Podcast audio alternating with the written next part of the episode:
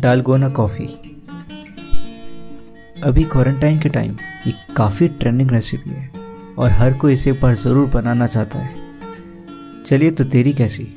मैं हूँ आपका अपना हमारा कुक आज बनाते हैं डालगोना कॉफ़ी एक कप डालगोना कॉफ़ी के लिए आपको चाहिए एक चम्मच कॉफ़ी यहाँ मैंने नेस्ले पाउच का यूज़ किया है।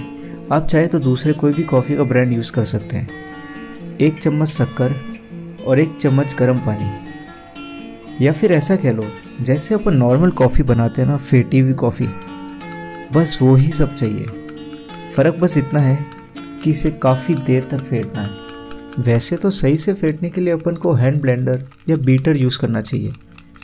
पर क्योंकि सबके पास ब्लेंडर नहीं होता, और हमको इस चम्मच के साथ आदत भी है तो इसमें कोई दिक्कत की बात नहीं है। बस इसको फेंटना है। और फेंटते ही रहना है। तभी तो आपका इस वक्त अच्छा टाइम पास हो पाएगा।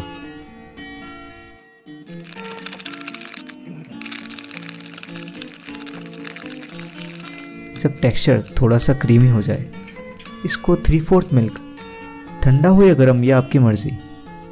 कुछ इस तरह आपको कॉफ़ी इसमें डालनी है।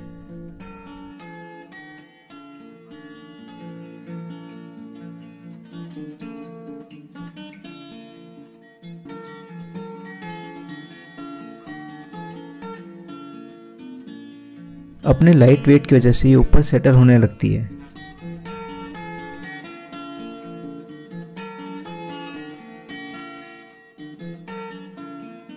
और यही प्रेजेंटेशन फ़र्क है नॉर्मल फेटी हुई कॉफ़ी में और इसमें।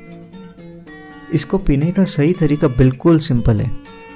आपको नॉर्मल सिप लेना है, जिसमें दोनों मिल्क और कॉफ़ी का टेस्ट एक साथ आवे।